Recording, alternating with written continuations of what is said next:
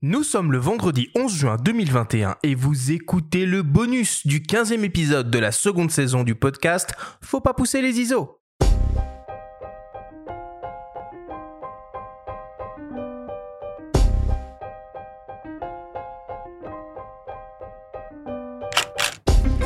Bienvenue sur Faut pas pousser les ISO, le podcast entièrement dédié à l'image pour tous les passionnés de photos et de vidéos. Je suis Arthur Azoulay et cette émission vous est proposée par le magazine Le Monde de la Photo. Vous écoutez ici le bonus de l'épisode S215 dédié à la photo de sport avec le photographe Franck Seguin. Dans cet épisode bonus, Franck va vous donner tous ses trucs et astuces pour vous lancer sereinement dans la pratique de la photo de sport. Cet épisode est présenté par MPB, la plateforme en ligne pour les équipements photo et vidéo d'occasion.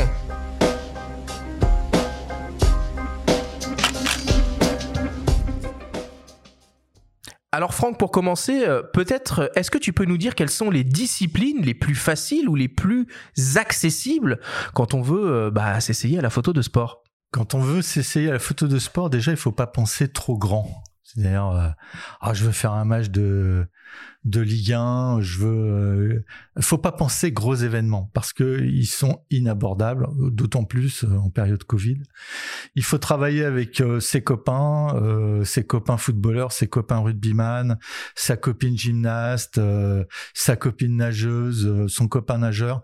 Enfin, il faut de la proximité pour euh, à la fois appréhender euh, le cadre, appréhender les vitesses d'exécution euh, des sportifs, appréhender une philosophie de d'un sport. le foot, ça se joue pas comme le rugby, on l'a tous remarqué.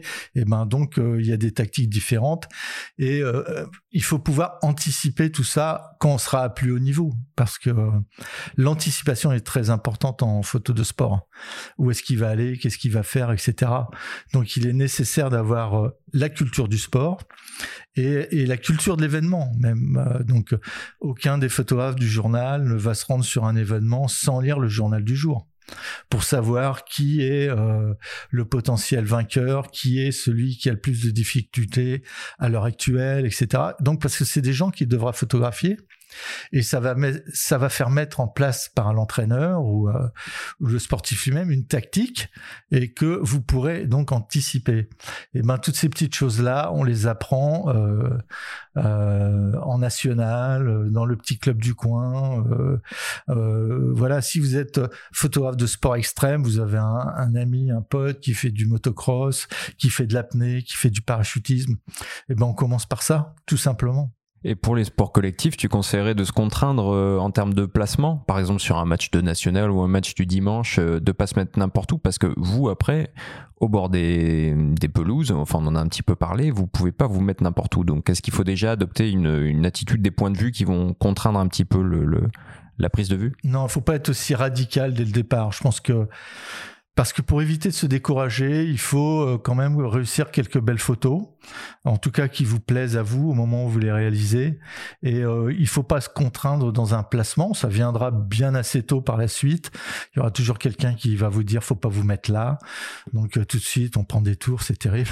et euh, donc non non, il faut surtout appréhender le, sport, la vitesse d'exécution et euh, avoir déjà des objectifs qui seront adaptés au sport. Si vous faites un match de handball ou un match de basket, n'aurez pas le même objectif que si vous faites euh, du foot, du rugby, de l'athlétisme, de la natation, c'est très loin, ou de la F1 ou du, de la moto.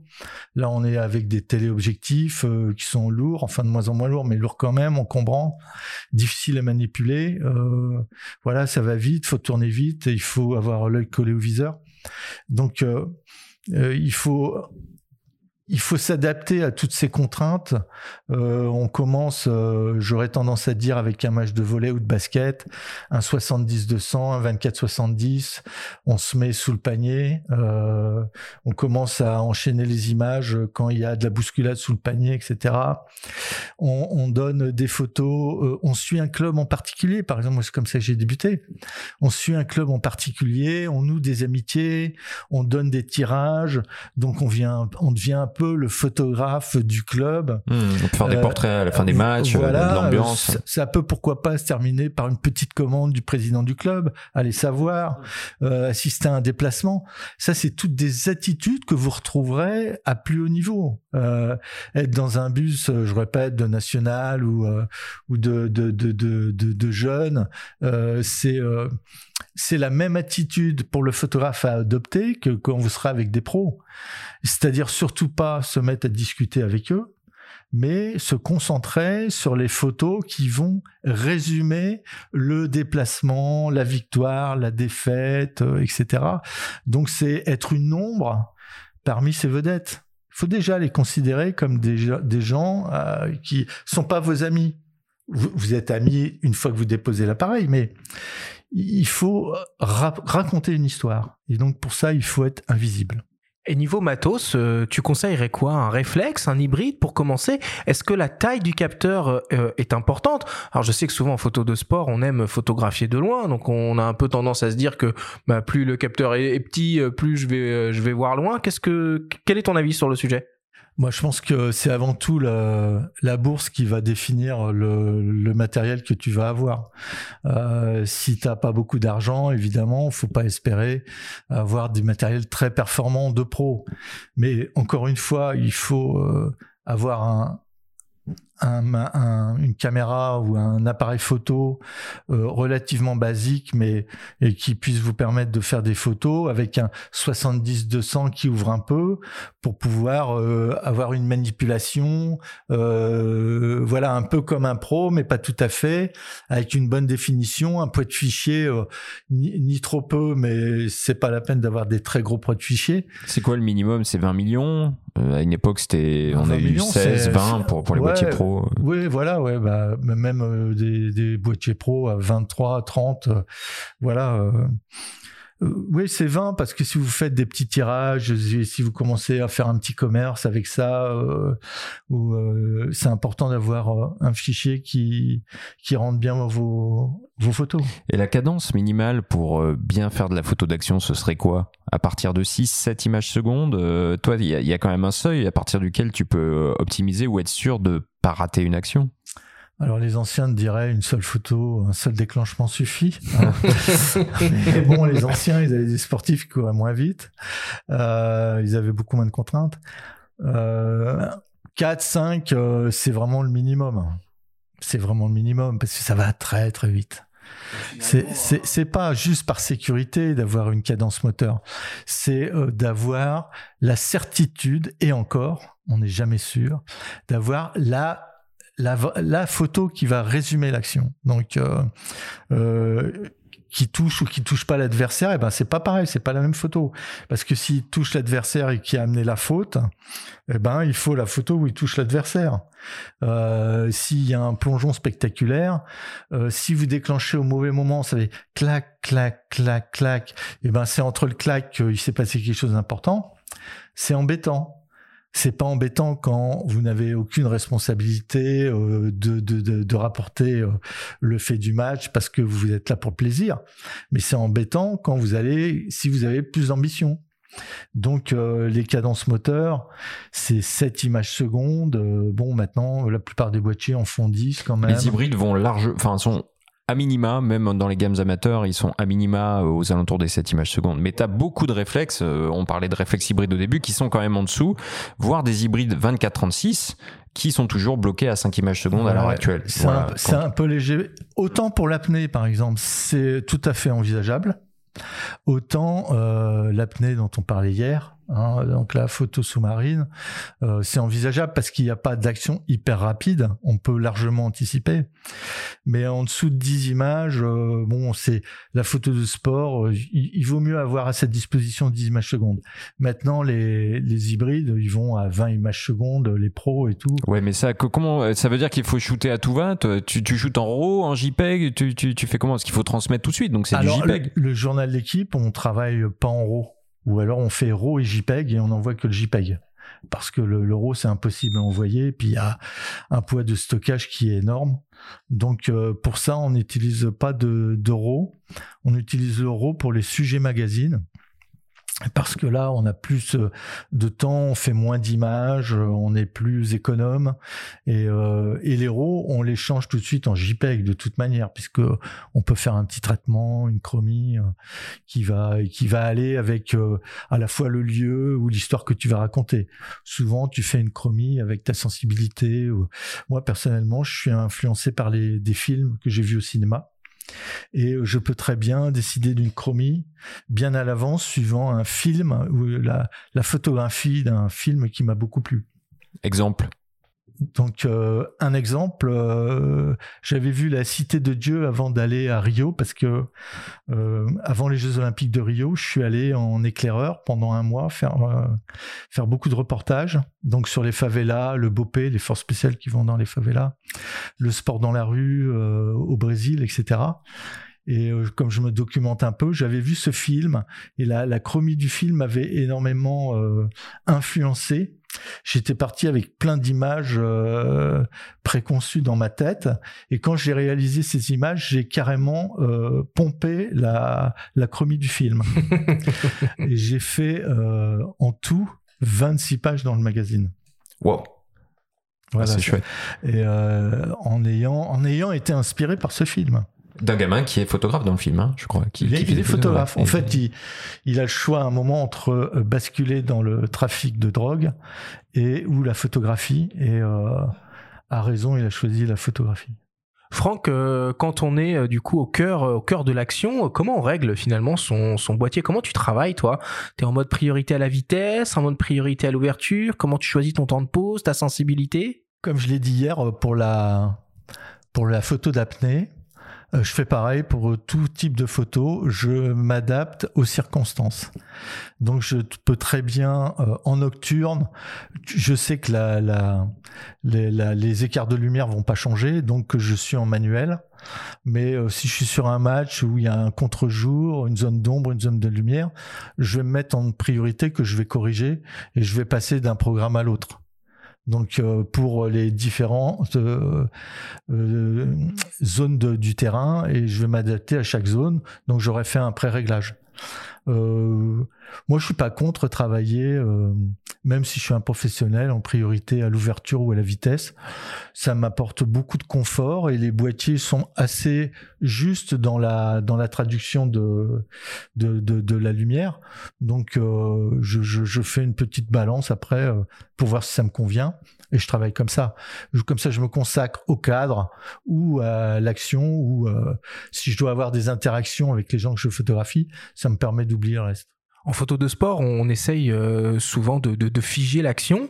Euh, du coup, il faut utiliser des temps de pause assez courts. Est-ce que tu pourrais nous donner un peu des ordres de grandeur de, de temps de pause type pour différents types de sports? Parce que j'imagine c'est pas la même chose pour photographier une Formule 1 que pour photographier du patinage ou je sais pas. Et d'ailleurs, est-ce que tu utilises les, les cases euh, les fameuses cases AF dans les menus Canon euh, qu'on voit, euh, qui sont prédéfinis pour ces types de sports?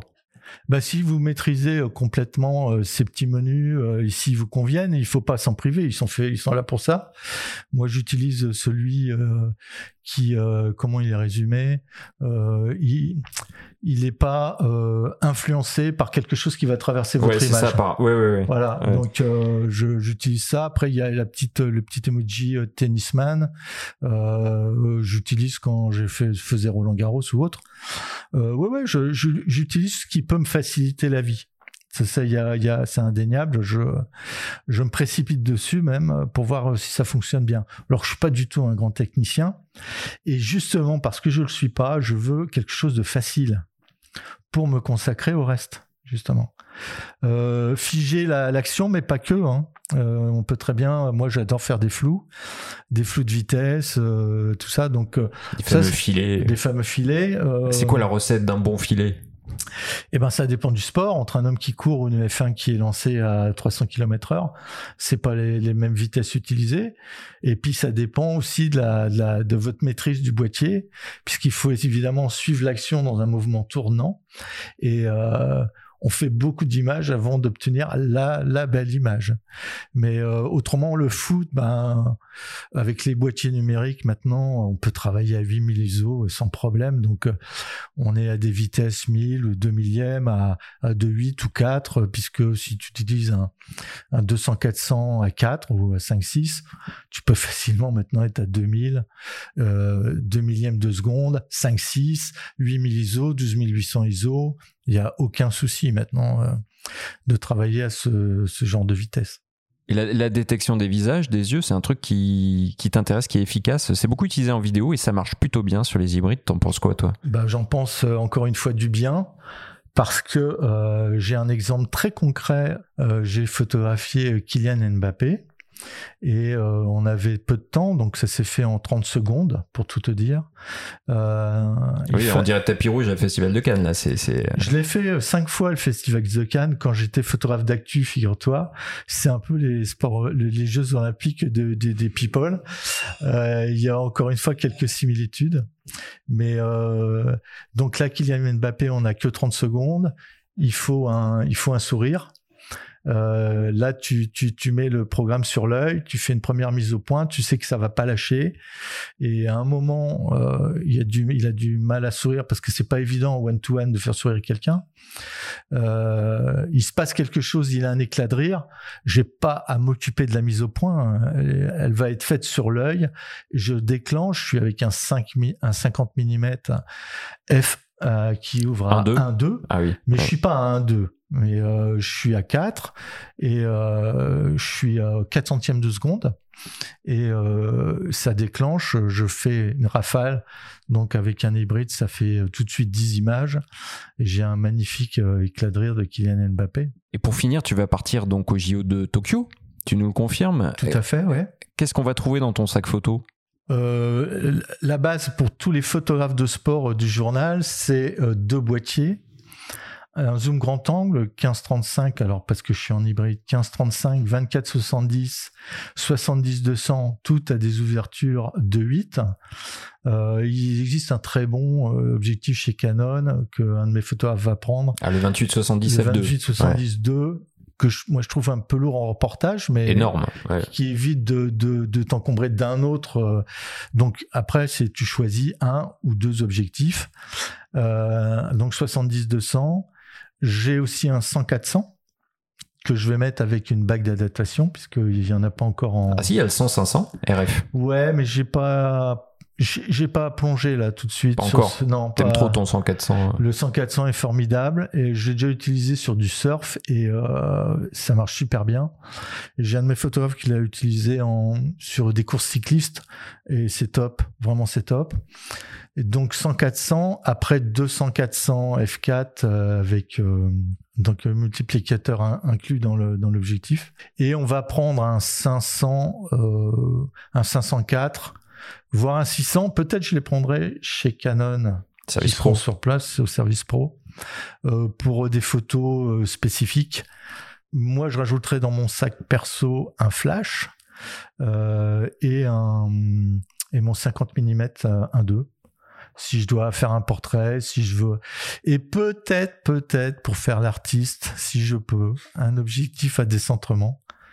Euh, voilà, que j'utiliserai à contre-courant de l'objectif à décentrement ça vous donne un peu, euh, quand vous faites une photo un peu éloignée d'un terrain ou d'un groupe de, de, personnes, un peu de... L'effet miniature L'effet miniature des soldats de plomb qu'on avait quand on était enfant.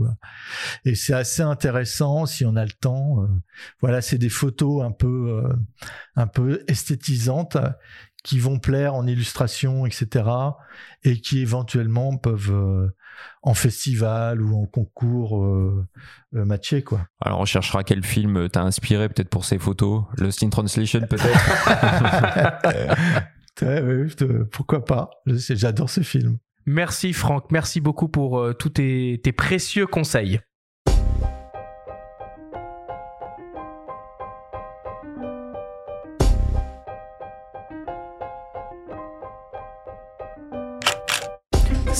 Faut pas pousser les ISO, le podcast entièrement dédié à l'image pour tous les passionnés de photos et de vidéos. Cette émission vous a été présentée par MPB, la plateforme en ligne pour les équipements photo et vidéo d'occasion. Abonnez-vous à notre chaîne et retrouvez l'intégralité de nos émissions depuis toutes les plateformes comme Spotify, Apple Podcast, Google Podcast, Amazon Music, Deezer et YouTube. Rendez-vous jeudi prochain pour un nouvel épisode. D'ici là, faites de la photo et n'oubliez pas, faut pas pousser les ISO.